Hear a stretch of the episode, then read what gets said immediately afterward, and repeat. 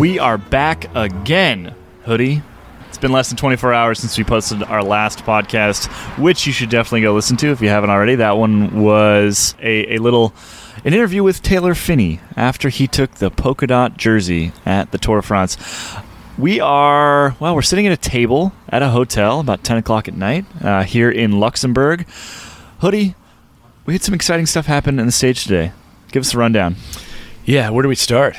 Every day the Tour de France gives so many uh, gifts, so many gems, so many diamonds, and this year, this year has been uh, every day really one, two, three stages, lots of stories every day. And today was um, kind of they played the uh, hot potato with the polka dot jersey with our Americans, and then we saw some pretty interesting, kind of a, a few uh, kind of blows between the uh, GC guys in that last little hump to the finish, and then of course the Saganator comes through with the win. I mean, the Sagan show has begun. Pulled his foot out of the pedal at what 300 ish meters to go, 200 ish meters to go. Uh, put it back in and then went on to win the bicycle race anyway. That is about as dominating as it comes, I think. And then he quickly donned. Uh, some goggles, you know, which are very important uh, in a bike race. Motocross goggles. That was very not ski goggles. No, yeah, people seem to think he was going to go snowboarding. uh, global warming has set in, especially here in uh, Luxembourg. But actually, the stage finished in France today. It was kind of a funny comment. One of the uh, French journalists came up to me and said, "Andy, we are now back in civilization." Out of Belgium and Luxembourg and back into France, into northern France, and he calls that civilization. All right, buddy. Uh, anyway, back to the polka dots. As we mentioned, uh, last podcast was uh, contained an interview with none other than, than Taylor Phinney. We do recommend you go back and listen to that. It's pretty fantastic. Uh, Taylor is not the kind of person who is captured all that well uh, with the written word. You really need to hear him to get to get his vibe. Uh, yeah, I think T- Taylor is almost he's he's a perfect podcasting kind of personality because uh, you know when you when you have the video, sometimes it distracts a little bit just from listening to what he actually has to say. And what he has to say is usually is way out there. it was definitely way out there. And this, keep in mind, was about 45 minutes after he pulled on the polka dot jersey in his first ever Tour de France.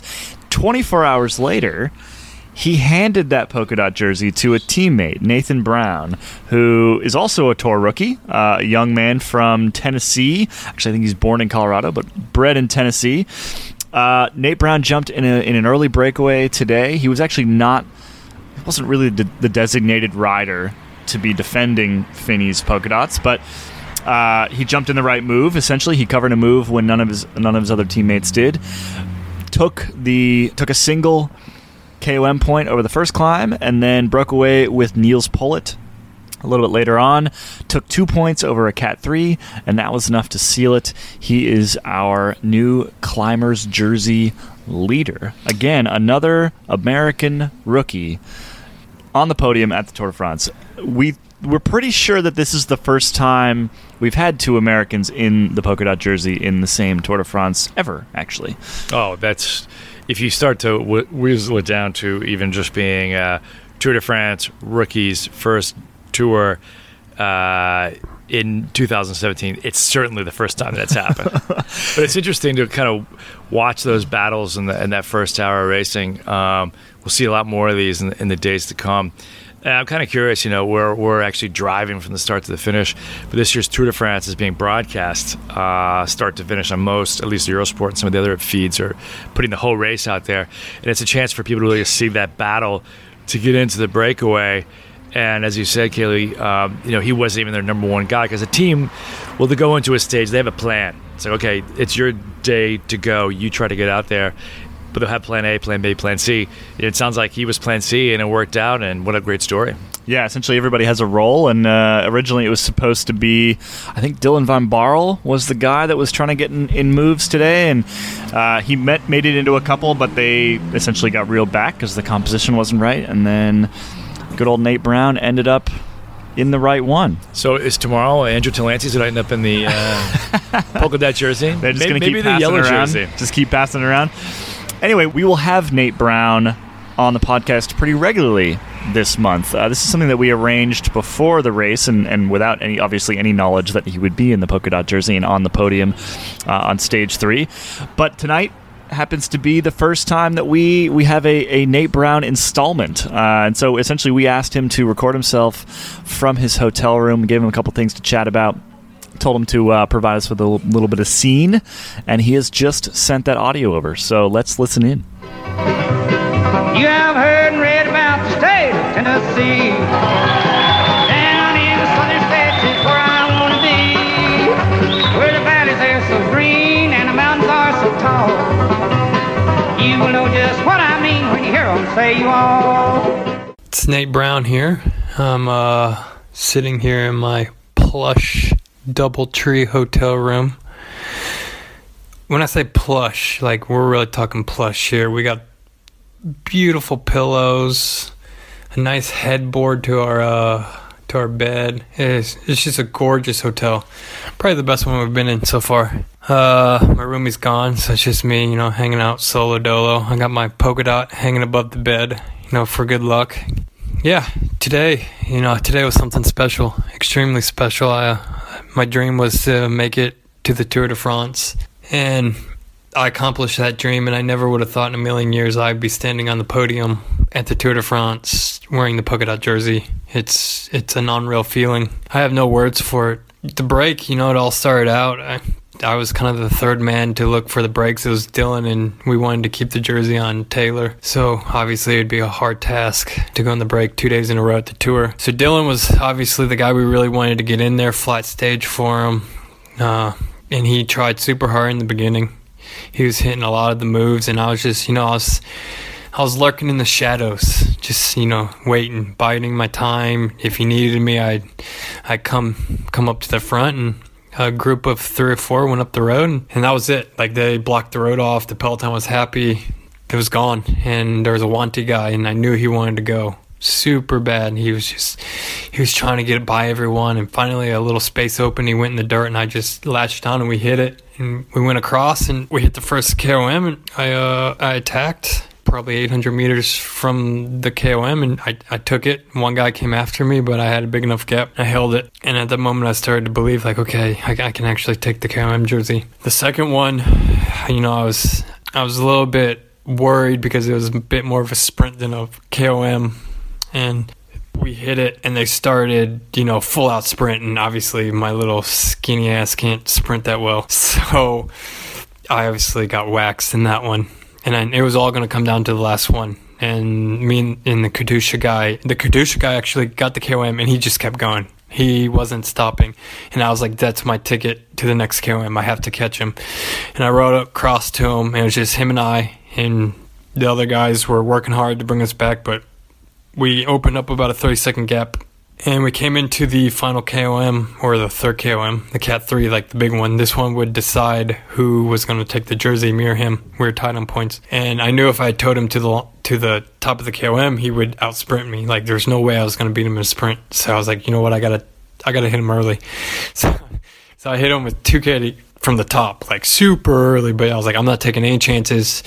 I'm hitting him now and I opened up a little gap and he sat right there and I was like, oh no, oh, no, he's gonna come back. And I just clicked it down one more gear and got out of the saddle and and opened the gap a little more and, and I had 10 or 15 seconds and I think that discouraged him, but I was like too scared to to sit up because Tom's in my ear going, oh, okay, man, you can sit up. And I was like, no way, I'm not sitting up. Like, there's not a chance I'm giving this guy to come back. So I, I, drove it all the way to the top, and I think I had like 25 seconds by the top. And yeah, and, and then I mean, the jersey was pretty much secured. Charlie told me he said the only way you can lose the jersey now is if the guy someone wins the last KOM and wins it wins the stage. And I was pretty confident that wasn't going to happen, and it didn't. And I took the polka dot jersey, and I'm so excited to have it, and hopefully I can keep it another day. Well, I'm pleased to hear that Nate Brown's hotel room is uh, is nice tonight. Better than ours. Actually, ours is not too Ours bad. is too bad. Oh well, mine. I'm sharing a room with uh, with our tech editor Dan Cavallari, and the beds are rather small and quite close together. But uh, we'll survive. I will survive. uh, anyway, moving on. A lot has happened in the last few days, and sometimes Hoodie and I well, we just miss stuff. We're on the ground, you know, we're in the car a lot. Hitting the press press buffet. We're eating the press buffet, you know, got our heads down, focused on what's happening right in front of us. Sometimes we miss the forest for the trees, so to speak. So, that means we need to call on a little bit of backup. Lucky for us, we have Spencer Powlison and Fred Dreyer back home in Boulder, Colorado, which I think is pretty much the, the world epicenter of cycling, Oh, it uh, is. particularly I mean- in July, It completely is. I mean, everyone who's everyone is in Boulder right now. which is why we're not there. Uh, Spencer and Fred, they filed a little. Uh, well, they filed their hottest of hot takes, essentially. The Boulder Uh, takes. The Boulder takes uh, have come in via the wire, and we would be remiss not to not to send them straight back out to you. Okay, this is Fred Dreyer with Spencer Powlison. We are at the Velo News World Headquarters. It is July 3rd. What are we doing, Spencer? This is we're supposed to have today off. I think this is how our founding fathers wanted us to celebrate July 4th. Yeah, by uh, sitting around having takes on bike racing. Talking about a French bike race the day before the holiday. Yeah, that's very exactly. true. That's it's very American of us. Hey, hey, Alexander Hamilton, we're just living up to your expectations. Uh, let's get into it. We've had three stages of the Tour de France. We have our guys over in uh, over in France who are running this podcast, and it's just it's time for us to come with some fiery takes because I don't know about you, Spencer, but I've been watching this race, you know, in my basement in my PJs, and every single day I've just been the takes have been welling up. Hmm, yep, and I mean we're getting great reporting from the guys on the ground, but I don't think they quite have the same incisive wisdom that we do Oh, yeah. as as the average viewer does sitting at home watching a live stream. Yeah. So let's get into it here. All right, stage one,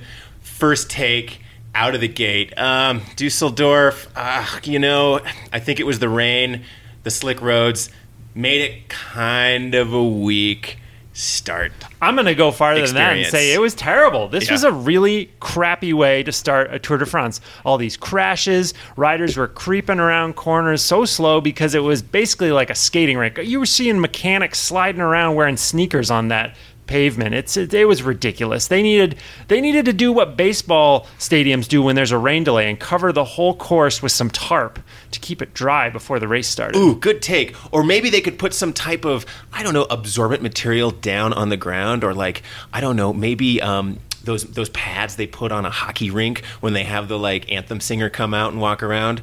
Just something to prevent those guys from anything, slipping. anything. And honestly, like at the very least, how about a little padding on those metal barriers? Because it was pretty ugly. We needed essentially the equivalent of bumper bowling for these riders because they were crashing so much, and these barriers, oh, it was ugly. Soggy take. yeah. Give me a hay bale. Give me a yoga mat. Give me a bouncy castle. Something to put in that turn because take number two.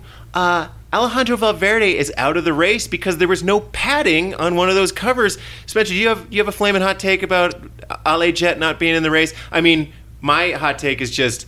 I, you know this this Nairo Quintana is obviously going to win the Tour de France now. yeah, now that he doesn't have his teammate as a rival. yeah. Now that he doesn't have to worry about Alejandro Valverde attacking was up the road. it was ugly. We didn't we don't want to see that happen. And honestly, it could be the end of Valverde's career. Really, Yeah. for him for him to have injured his kneecap like that, it's a really bad one. Yeah, we are all uh, sending our best. Serious take time to Alejandro Valverde. Get well soon, buddy. Yeah. Um, God, you know who? Strong take right here. Team Sky. Four guys in the top ten after Hmm. yeah, that uh, wow. time trial. Really well prepared. Uh, take. They were the most prepared team in the peloton. Yeah. Which. I got I got another take here. They were playing possum in the lead up to the tour because all we heard coming out of the mouths of rivals and even Chris Froome was like, "Hey, maybe uh, maybe Chris Froome isn't as strong as in years past. Maybe Team Sky isn't as strong as in years past." Total sandbag. Yeah. Total sandbag. Hey, uh, you know the last time that a team put four riders in the top 10 of an opening stage time trial When in was Tour that, de France? Spencer? When was that? Oh, that was 2009. Uh-huh. That was Team Astana. That was Alberto Contador, Lance Armstrong, Wow. Levi Leipheimer, Andreas Kloden. Great vintage that year. Huh, yeah, interesting stuff. Anyway, um, Sky was kind of in the hot seat um, after that time trial too. Uh, the the FDJ coach was uh, calling him out for these skin suits they were wearing. Yeah, these like vortex causing skid suits that apparently uh, have the ability to break like the wind and cause a vortex to suck you around. Wow. Uh, so uh, you know we had a, we have some takes around this. Namely, um, is this cheating? Does this violate the rules? You know, the, the UCI commissaires and the Tour de France decided that no, they're not breaking any rules here. But um, Spencer, we got some heat from a guy who had, a take of his own. Yeah, right? that's right. Old Lance Armstrong. He's got a podcast going for the Tour de France, and he was coming at us yesterday on his podcast, accusing us of doing a clip clickbait headline because we use the c word, the cheating word, Ooh, big in a headline, and. Um, you know, maybe he's got a point. Maybe old Lance is. Uh, I'll tell you what, Fred. Strong take, strong y- You know, he's a member of the media now, Uh-huh. being as he has a podcast and also a blog on some other website. Um, so uh, I think it's fair to say he is the foremost expert when it comes to cheating in cycling That's in the true. in the media. Uh, so I mean, I think we need to respect his expertise in in the field of cheating and uh, step back a little, stay in our lane. And uh, yeah, thanks for uh, thanks for joining the conversation. strong cheating takes. I mean, Yeah. he's kind of the professor of the big C cheating, Uh, the PhD We in bow, cheating. we bowed to it before his feet in terms of the, the expertise on cheating. um, moving on, um, stage two. This was the stage that finished in Liège. Wonderful Liège. Liège. Yes. industrial city Yeah, where it's nice. everyone's covered in soot.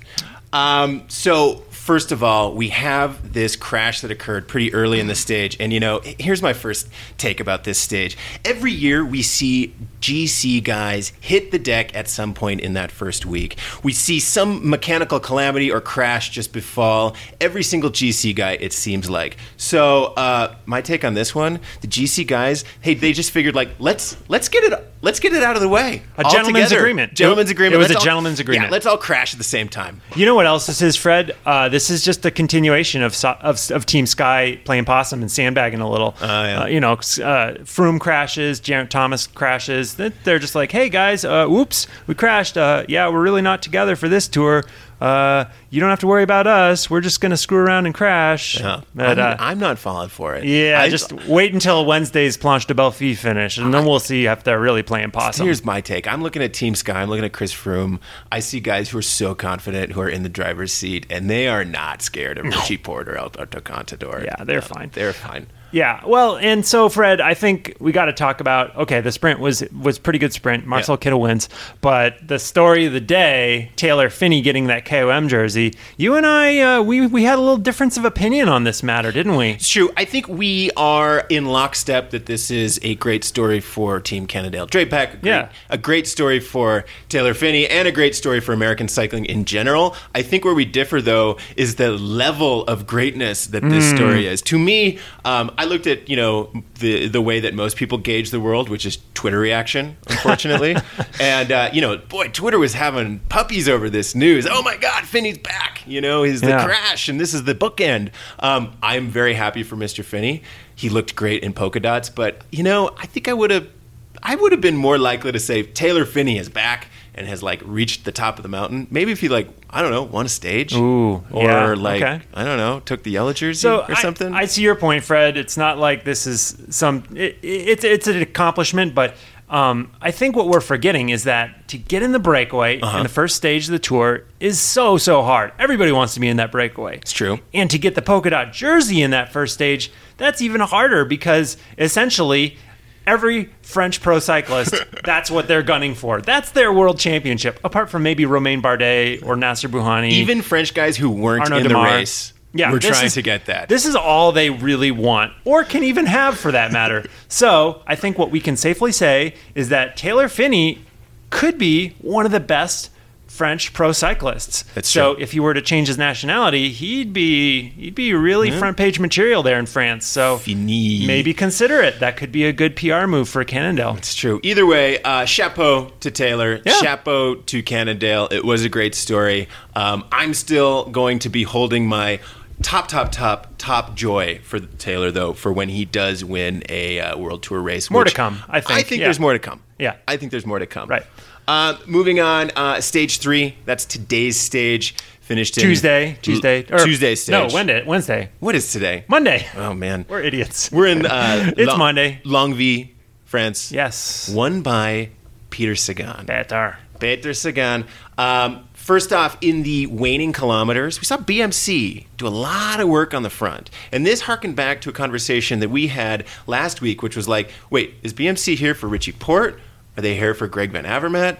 What, what's going on here? So, my, my take, ooh, I think BMC burn in a few too many matches on a attempt to get a stage win instead of shepherding Mr. Porte, saving the legs for uh, Wednesday's stage. That's a good point, and I think that um, I think also you can say that Richie Porte looking a little thirsty. You know, he's trying to prove something out there. It's true. And, uh, I'm pretty sure you don't need to do that, and it's not gonna not gonna do. He was trying to set up Van Avermaet, I think, but um, that kind of goes counter to the whole like we're all in for Porte storyline that we got from BMC. So uh, BMC kind of sitting on the fence a little. Need need to commit, I think, to You- one of them. You know who's a guy who could have won today's stage? Mikael Kwiatkowski. He has the skill set to win a stage like that. Yeah, Sky was not setting him no, up. no, he is a domestique. Yep. He knows his role. Know your role. Pure BMC. domestic. Yeah, yeah, know your role.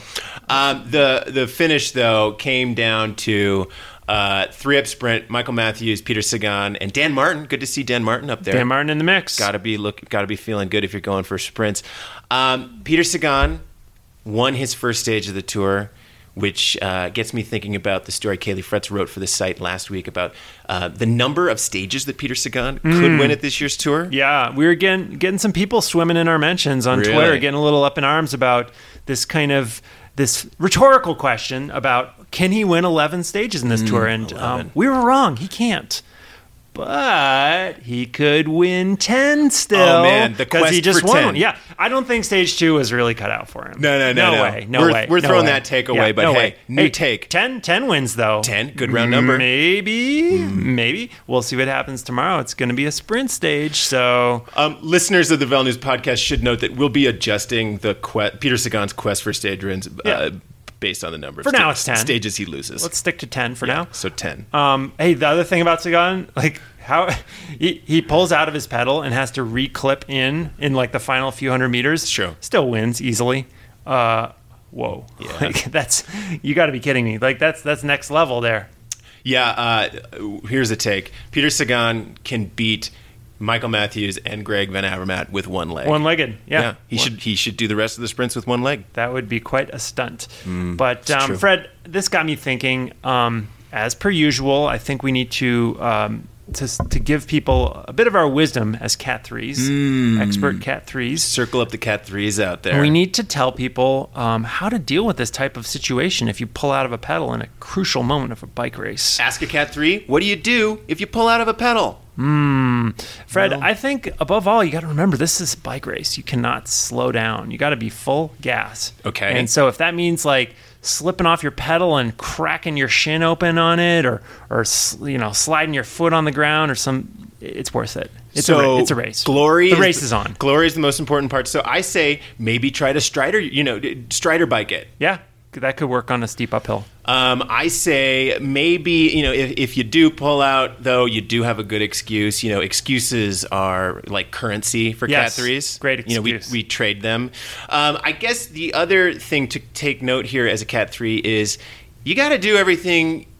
To, everything you can to prevent yourself from having pulled out. Mm. So my cat three advice is treat the tension on your pedals as if it was like the the ski binding din for a World Cup mogul skier. crank that sucker down. Yeah. And then I'd recommend a zero float cleat too, just to be safe. You don't need your feet moving around. No, Heck it's no. true. You got to keep that. Sh- you got to keep that tight. And then um, when you're on your training rides, hey, just always take the right turns at intersections, like a UPS truck. It's gonna be gonna be a little safer that way. You don't have to stop. I want that tension so tight that you like need mechanical assistance just to get off your bicycle. Just text your wife when you're getting close to the garage, and she can uh, catch you when you when you roll up the driveway, so you don't tip over.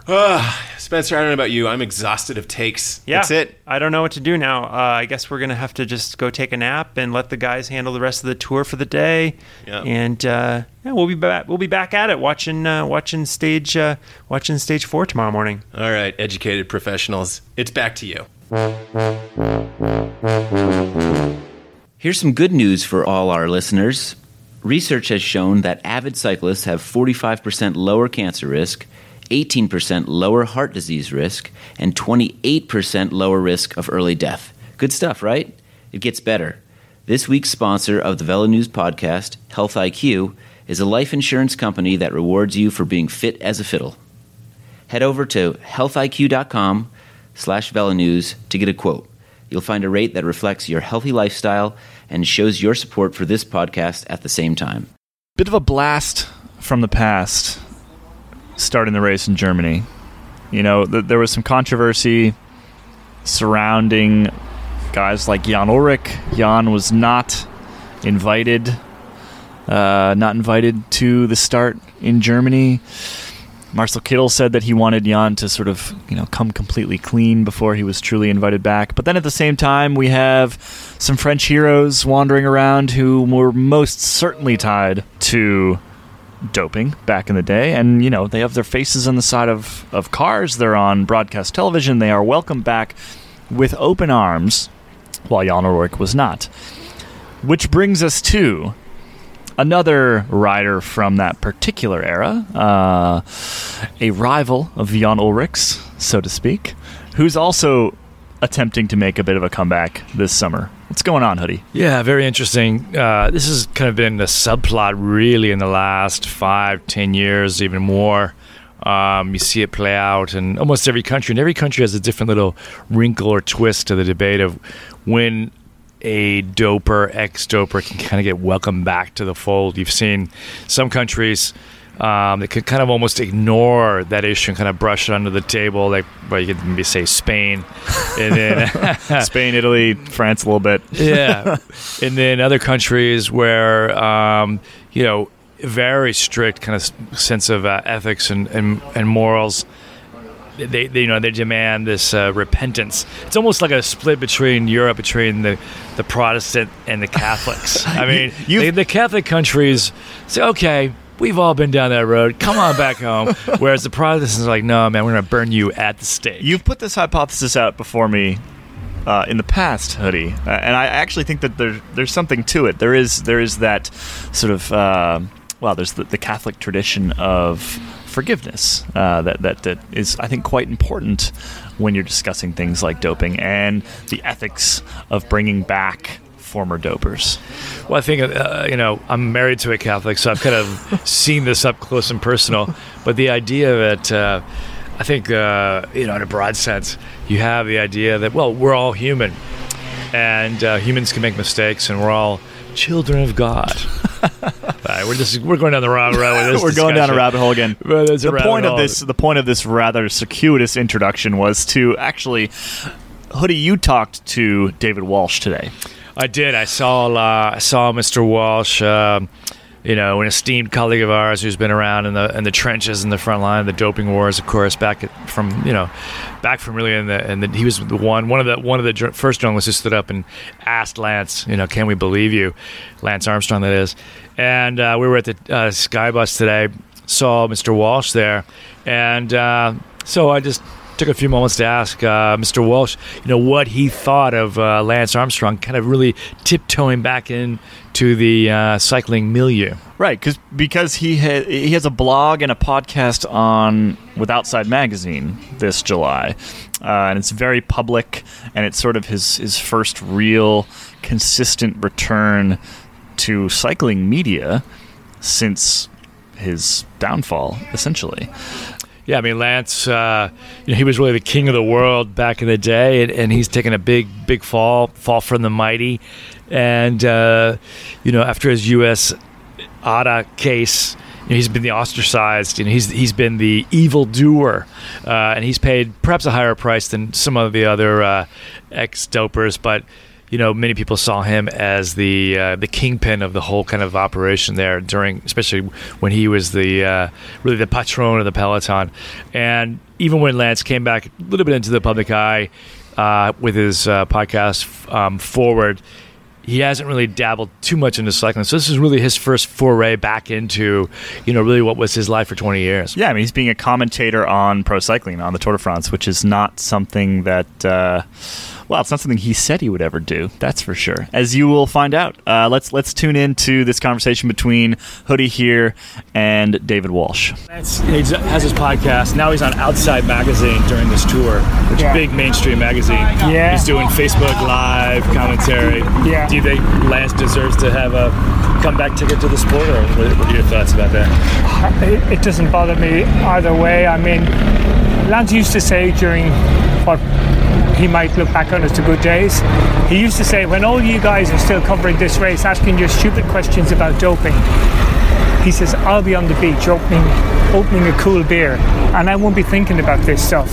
And now all the years have passed and I saw some podcast yesterday where where, where Lance was doing some kind of debrief on second stage on the second stage of the Tour de France, a flat stage for sprinters, where the debrief should take about four seconds.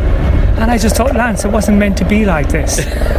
you were meant to be on the beach, cracking open, cracking open the beers.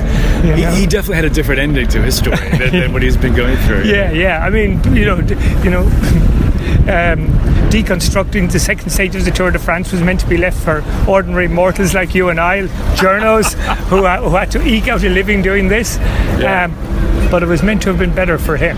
What, But- what but- do you see that as, as like, a, like a grasp for relevancy? Do you think on his part? Yeah, you know, I, I think I mean, he- he's been through a lot. He, no matter Yeah. what you think about the guy. Uh, Yeah, of course he has. You know, um, some people would say self-inflicted, and, and and while he was self-inflicting, he was trying to inflict on other people as well. Right. Um, especially people like Betsy Andreu and Emma O'Reilly and Stephen Swart and all those people who got screwed by him. But I understand he wants to kind of get back on the ladder that would take him to kind of social respectability. I, I, I get that, and I, I probably get that cycling is about the only way he can do that. I have a sense that America is not very interested. I think over in Europe, we're more interested in him than his own people are, and I suppose you know he's certainly entitled to try to get back into that that corral that's marked social.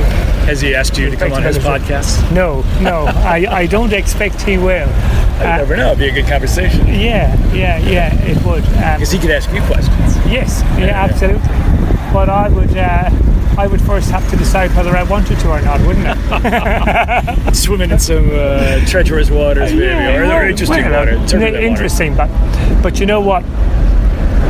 Good luck to him on his kind of climb back towards social respectability.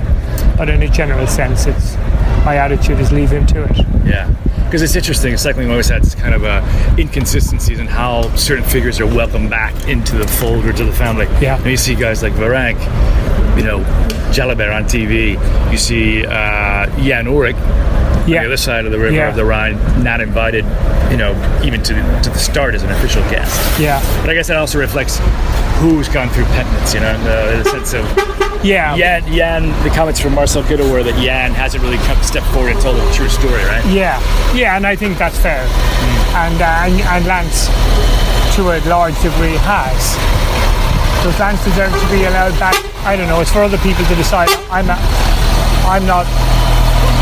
You know, I remember too much of the bad side of Lance because, um, you know, it was a long fight. Yeah. I mean, always remember, you know, and he- when he went to court, you know, against the Sunday Times, he didn't know that that wasn't going to end my journalistic career. I imagine he hoped it would end my journalistic career, and uh, and if it had, he certainly wouldn't have lamented. Yeah, yeah. So, of course, I'm going to have a particular view. Sure. I mean, you know, those those court documents they filed in London, they were perjury. Yeah. Perjury, as as uh, as Dustin Hoffman said in the film, is not like telling little white lies to journalists. It's a different thing. And in, and that case, you know, had a big chilling effect on all journalists. Yeah. Because we said, look, if David Walsh and the London Times, biggest Yeah. newspaper in the world, yeah, gets the thumb down, that's right. that had a chilling effect on everyone. Yeah, it had, and uh, and it certainly was. I spent I spent a large part of two years going from my home near Cambridge down to London to meet lawyers and barristers, and discussing this case endlessly and getting the witnesses lined up. And the Sunday Times capitulated, but they capitulated because it cost them a million pounds. Yeah. You know, it's a lot of money for newspapers that are not making much money. That's right. So it was uh, that was a tough time, but I, it wasn't me. I, I mean, he went after me legally. He went after people like Betsy and and Emma O'Reilly and Stephen Swart personally. You know, so so uh, you know, I mean, good luck to Lance on his efforts to to get back. That's what I say. You know, I mean, it, he's entitled to do it, but but uh, don't expect me to be there cheering along the side. okay. Thanks, David. Getting back in our time machine, stepping back into uh, today's peloton. Uh, let's leave. Let's leave yesterday's peloton behind once again. One of the hot issues always in the first week of the Tour de France is how do you avoid, or not avoid, how do you minimize some of the crashes? Uh, and one of the big things that's come up, and one of the big rule changes that's that's been made for this year, is this three second rule. Hoodie, you talked to a whole bunch of people about this today. First of all, explain what this is, why it matters, and then let's jump into the conversation you had, or two conversations you had with uh, Bernie Eisel and Matt White.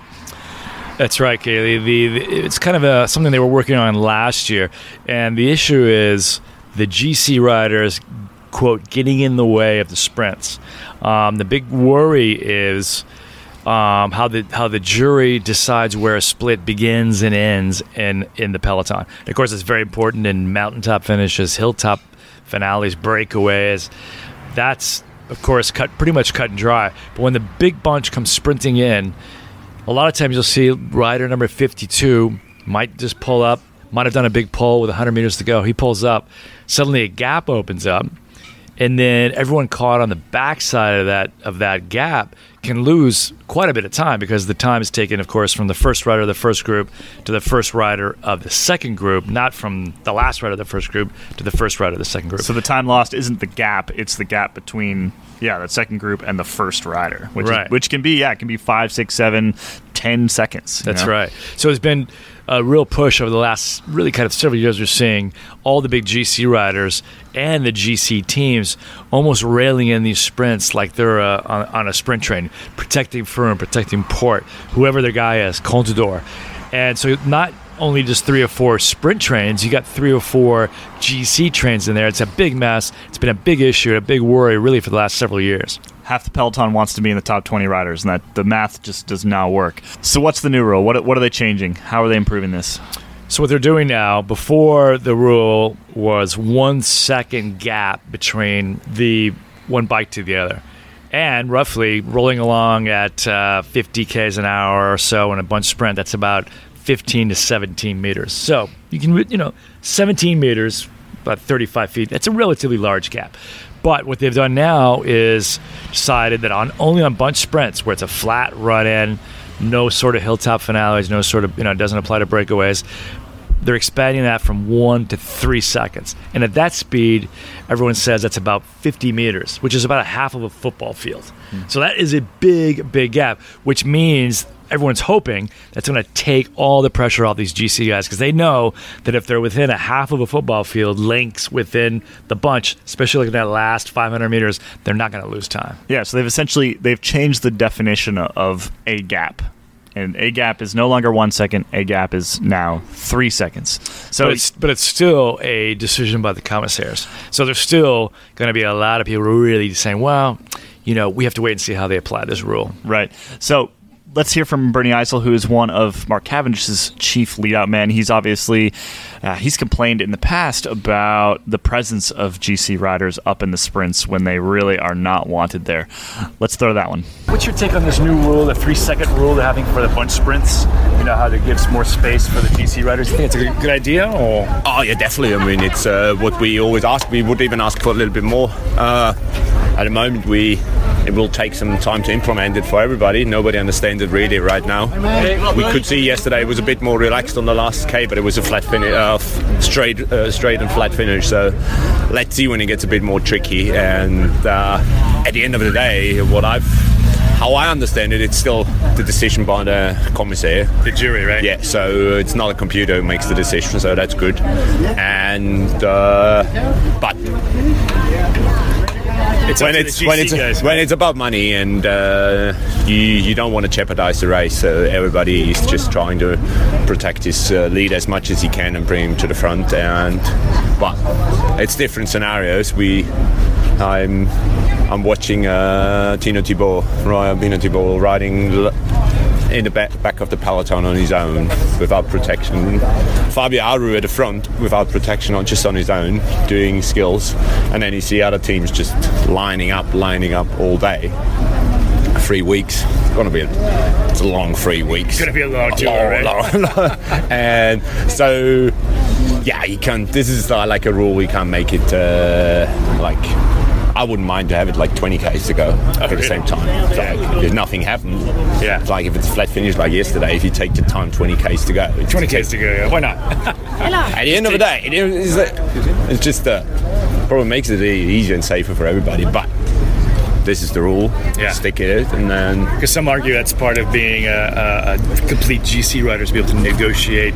Of course, I mean, all- all I, I, I cycling always skills. say, I always say, like you have to, you need all the skills, and uh, but at the moment we see pretty much every GC rider stepping up and using all these skills he got now, and really like uh, uh, a few of them are like still like Can still do it. Uh, uh, yeah, could could improve a little bit the handling, but it is uh, the sun is out now, so everything is a little bit more relaxed. takes the edge off. Yeah. just, Yes, uh, and especially when uh, good thing with the tour is like La Planche des Belles Filles is stage five.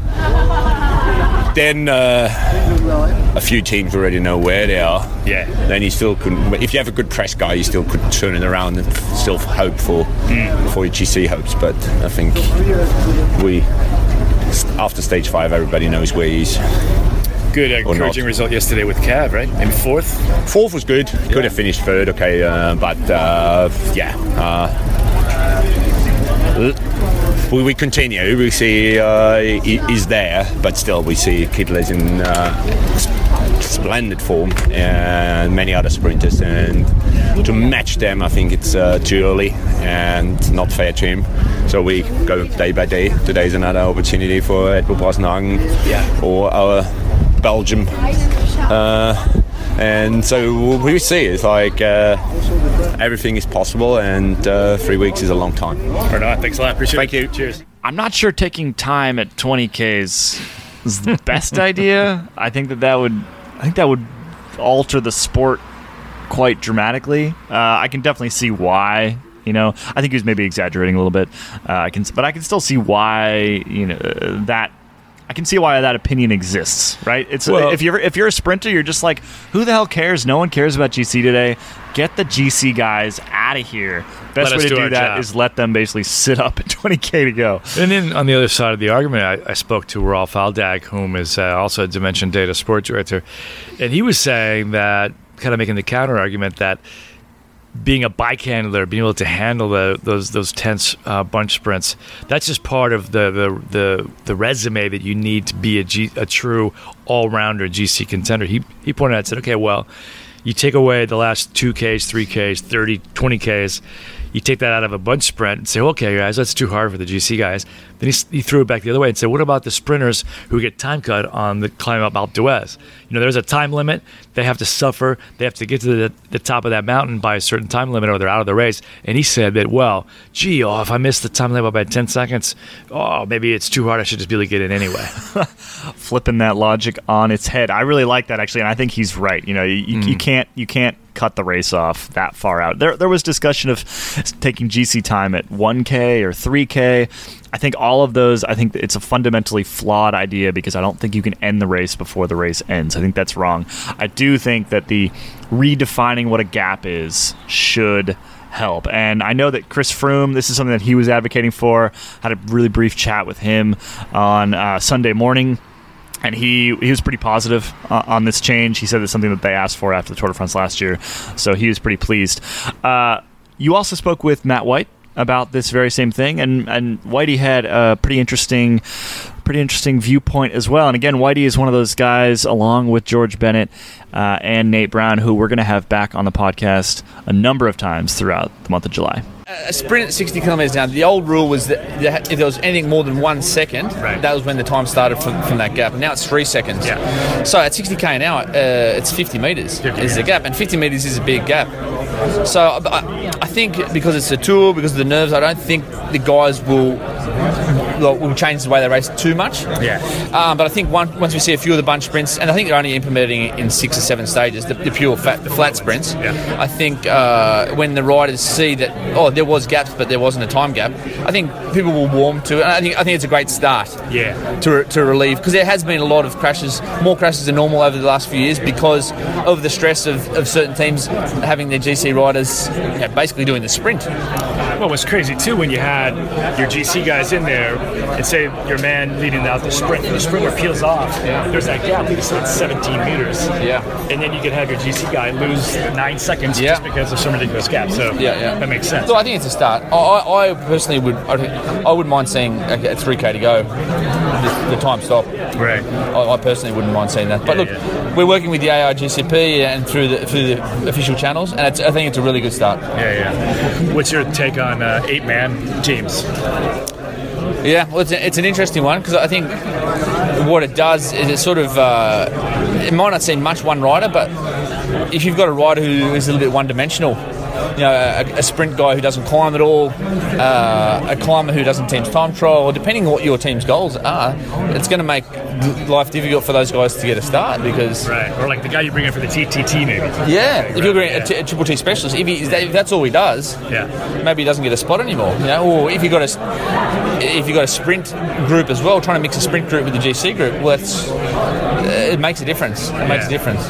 What about like for injuries and stuff like that? I mean, you lose one guy. Yeah, look- nine-man team. It's not that big of a deal. Maybe. No, well, we've lost three or four in a, in a day, so you, you, you learn to adapt to it. But uh, yeah, every guy matters. Every guy definitely matters, especially when you're riding GC. So I think the general consensus is that this is a good move. Uh, I think that you know, obviously, some would like it to go farther. Uh, very few say that this is a, a, a bad thing. I don't think that anyone really that we spoke to is saying that that this th- new three second rule is a bad thing. Uh, so a good a good change. You know, rules do change. They they change as the sport changes. Um, they need to be adaptable. So kudos to the ASO for doing what needed to be done here And the UCI. and the UCI. We're going to close out today's podcast with another of our regular Tour de France contributors. Uh, this is George Bennett. So, George, he told me this morning, Monday morning, that he was going to give stage three a go. Uh, pretty steep finale. I then saw him at the top and.